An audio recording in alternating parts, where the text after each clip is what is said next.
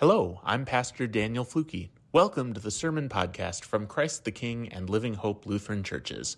We are congregations of the Evangelical Lutheran Church in America, located in Port Washington and Saukville, Wisconsin. We believe God's love is for you. Here's our message for this week. The Holy Gospel according to Matthew, the 15th chapter. Glory to you, O Lord. Then Jesus called the crowd to him and said to them, Listen and understand. It is not what goes into the mouth that defiles a person, but it is what comes out of the mouth that defiles. Then the disciples approached and said to him, Do you know that the Pharisees took offense when they heard what you said? Jesus answered, Every plant that my heavenly Father has not planted will be uprooted. Let them alone. They are blind guides of the blind. And if one blind person guides another, both will fall into a pit. But Peter said to Jesus, Explain this parable to us. And Jesus said, Are you also still without understanding? Do you not see that whatever goes into the mouth enters the stomach and goes out into the sewer? But what comes out of the mouth proceeds from the heart, and this is what defiles. For out of the heart come evil intentions murder, adultery, fornication, theft, false witness, slander. These are what defile a person but to eat with unwashed hands does not defile. Jesus left that place and went away to the district of Tyre and Sidon. Just then, a Canaanite woman from that region came out and started shouting, Have mercy on me, Lord, son of David. My daughter is tormented by a demon. But Jesus did not answer her at all. And his disciples came and urged him, saying, Send her away, for she keeps shouting after us. Jesus answered, I was sent only to the lost sheep of the house of Israel. But she came and knelt before him, saying, Lord, help me. He answered, It is not fair to take the children's food and throw it to the dogs. She said, Yes, Lord. Yet even the dogs eat the crumbs that fall from their master's table. Then Jesus answered her Woman, great is your faith. Let it be done for you as you wish. And her daughter was healed instantly. This is the gospel of the Lord. Praise, Praise to you, O Christ. Please be seated. Whom is God's mercy for?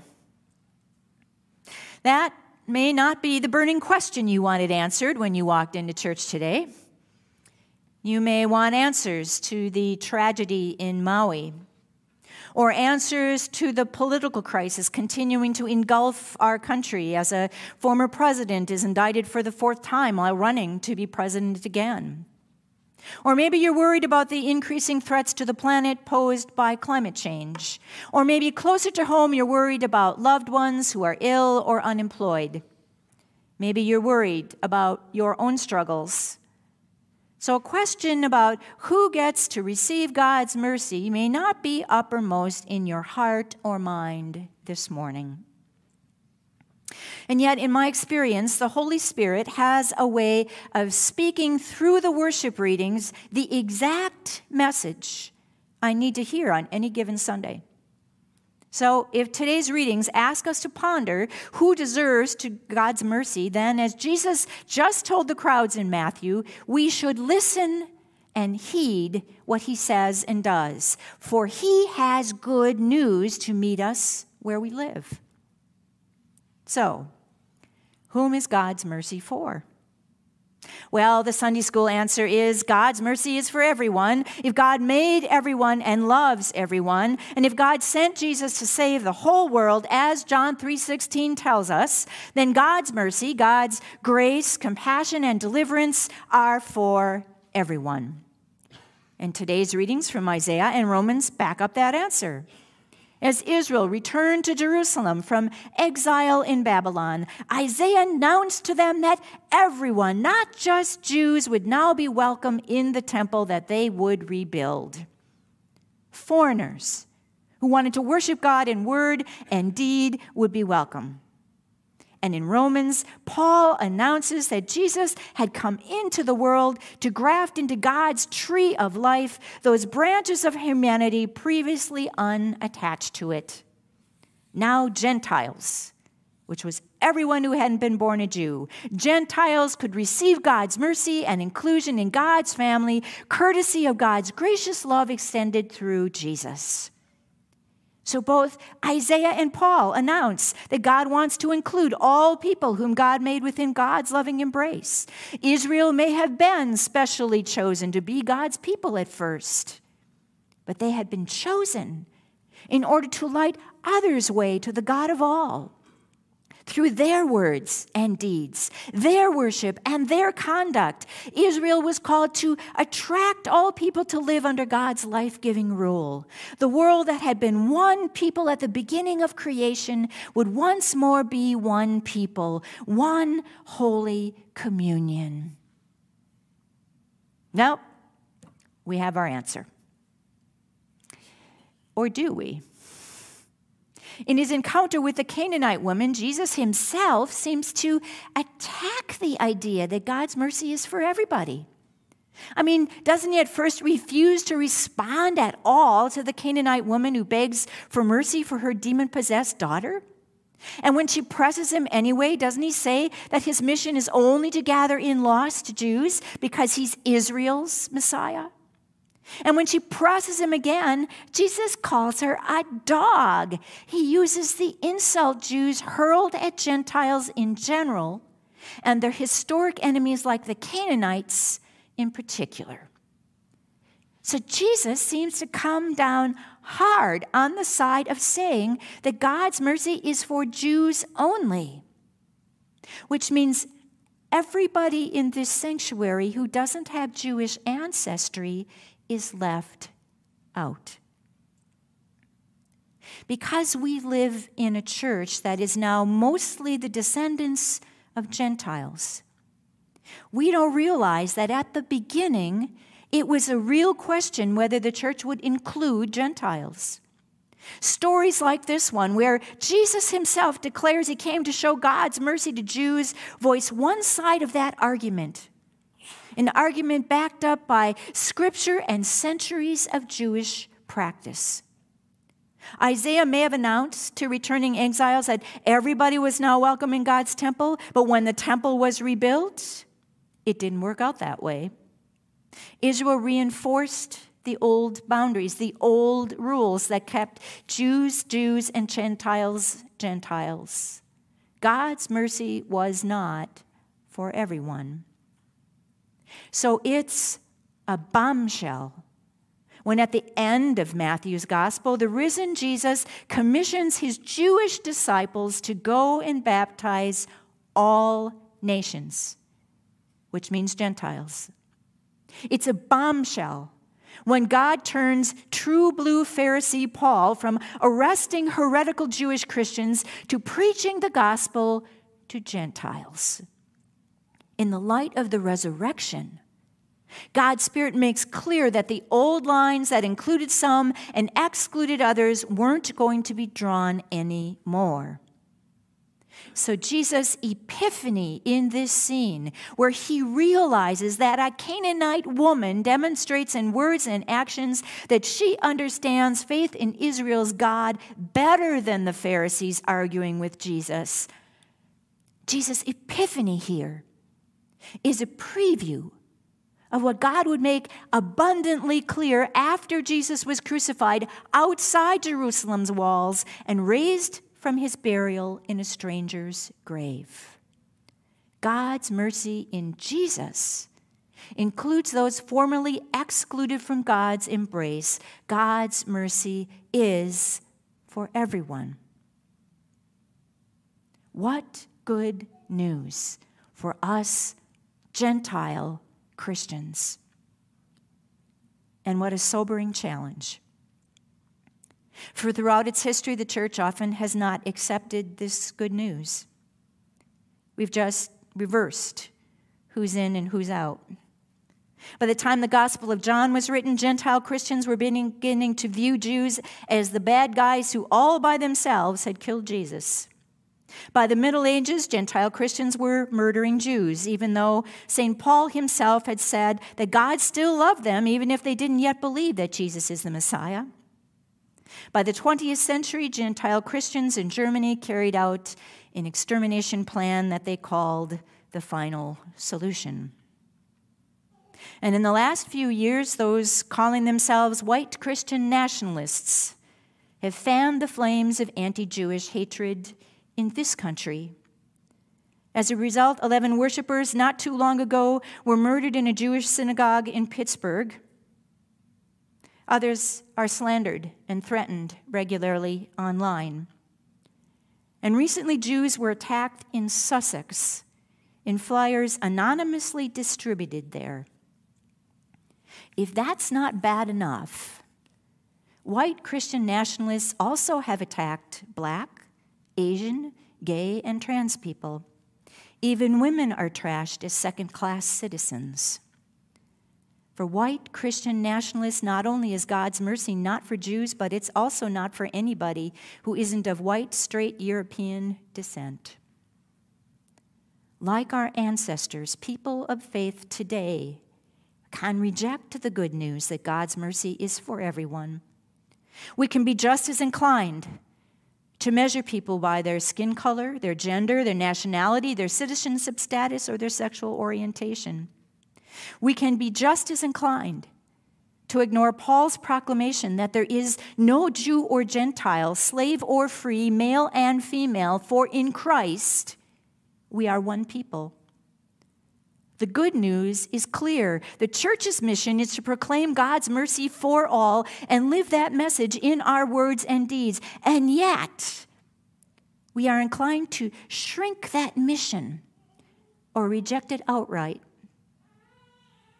And yet, think of how different life would be if we received fully the good news of God's universal mercy with joy and thanksgiving. Think of how different our social and political climate would be if every American who confesses that Jesus is Lord took to heart their calling to proclaim God's universal mercy in their words and deeds. We'd speak and treat each other with respect and generosity. And we'd engage others on important issues with respect and generosity. We'd insist that our leaders treat others, especially their opponents, with respect and generosity. The slander and the lies that currently corrupt our public life would vanish. Think of how our life together would be set right if we showed vulnerable people mercy Instead of kicking them off Medicaid because of paperwork errors, instead of stringing concertina wire on the banks of the Rio Grande in order to cut them to ribbons. Think of how the earth would flourish if we showed mercy to our planet and its creatures, whose survival is inextricably linked with our own. Think of how our communities would be set right if Christians showered on everyone the mercy that we desire for our loved ones and ourselves. That cry, have mercy, then would be not only our prayer to Jesus, but our 24 7 practice toward others. Now, thankfully, in some ways, the church does share God's mercy widely. We can be thankful that our church's social statements proclaim that God's mercy is for all. If you don't know what's in those statements, I invite you to read them on the ELCA website. Our church tradition also has a long history of helping refugees and others struck down by disaster, health problems, or poverty.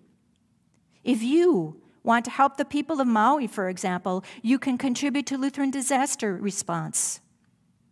I also commend you here, as I just read in your newsletter, for feeding homeless families.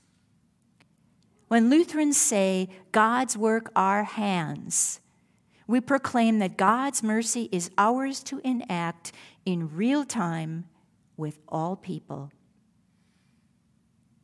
And yet, we also need to ask for God's mercy on us, don't we? For all the times we haven't championed God's mercy for all. For all the times that we've reinforced the lines between people instead of erasing them. When we'd be afraid of the blowback we might receive from those who don't like this mercy for all business.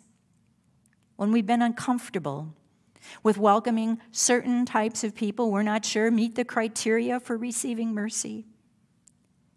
Because we are frail human beings we followers of Jesus also need God's mercy to break us out of our tribal mindsets. And the good news is that God offers us mercy too in Christ.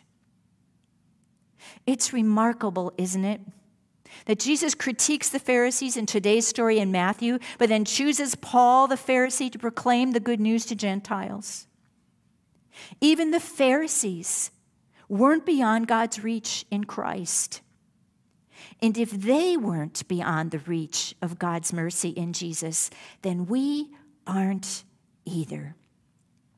Today, we can receive again the difficult good news of God's all inclusive mercy and let it change our hearts we can receive that difficult good news and let it change what comes out of our mouths. We can receive that difficult news and let it broaden our hospitality and our service. By the power of God's Spirit, we can let God's mercy more fully become our way of living with others, especially with people who are different than we are. God's mercy is for everyone, including us. So this week, I invite you to pray the Canaanite woman's prayer. If you're physically able to do so, pray it on your knees. Otherwise, bow your head when you pray it, but somehow let your body show the humility expressed in her prayer. And then pray, Lord, have mercy. Have mercy on those I love, but mercy on me too, because I also need that mercy. Have mercy on my narrow mindedness and my hard heartedness. Deliver me from my inclination to keep your mercy for me and mine instead of sharing it with all of your diverse children. Lead me to those who can open wider my heart and hands to being an agent of your boundary breaking mercy. And when you do lead me, fill me with compassionate words and courageous actions that shower others with Jesus' healing mercy. Let it be so for you. Amen. Thank you for listening to today's sermon podcast. To learn more about the ministries of Living Hope and Christ the King, to ask for prayer, or to make a donation to support the work we are doing in Ozaukee County, you can visit our websites at livinghopesaukville.org or ctkport.org, or click the link in the show notes to find us online or on social media. May God bless you, and we hope you'll join us again soon.